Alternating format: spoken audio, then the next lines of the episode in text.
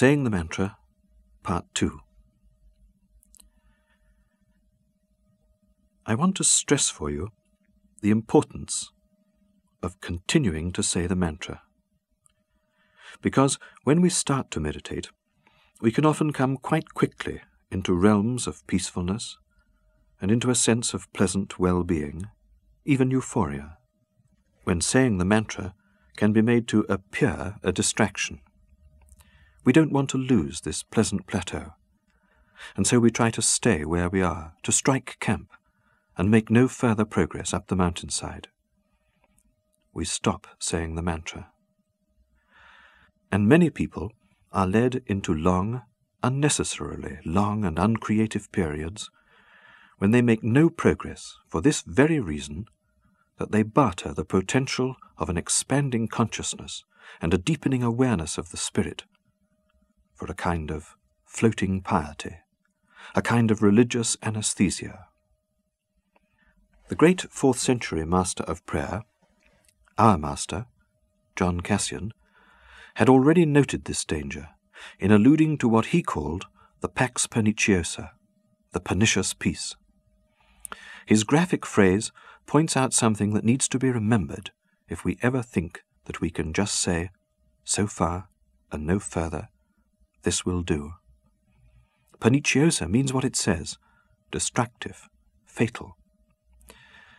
And I am myself convinced that many people do not make the progress they should in prayer, do not become as free as they are called to be in prayer, simply because they opt for this destructive lethargy and give up too soon in their toilsome pilgrimage up the mountainside. The constant saying of the mantra. When we begin to meditate, we must say the mantra for the whole twenty or thirty minutes of our meditation.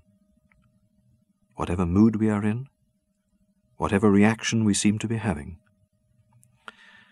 As we progress in fidelity, in saying it, we must then sound it for the whole time of our meditation, whatever the distractions or feelings that may arise. And then, as the mantra becomes rooted in our heart, we must listen to it with our whole attention without ceasing.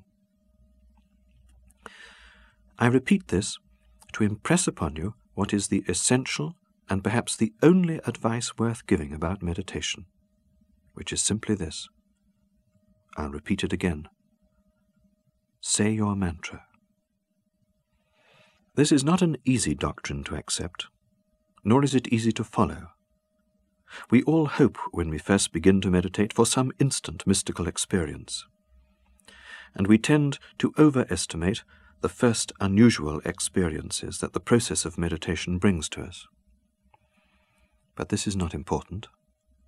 The important thing is to persevere with the mantra, to stabilize ourselves by our discipline, which makes us ready for the higher slopes of the mountain. Don't be over concerned with your motives to begin with. It is not we, but the Lord who takes the initiative. As John Cassian puts it, He Himself has struck the small spark of goodwill out of the hard flints of our hearts.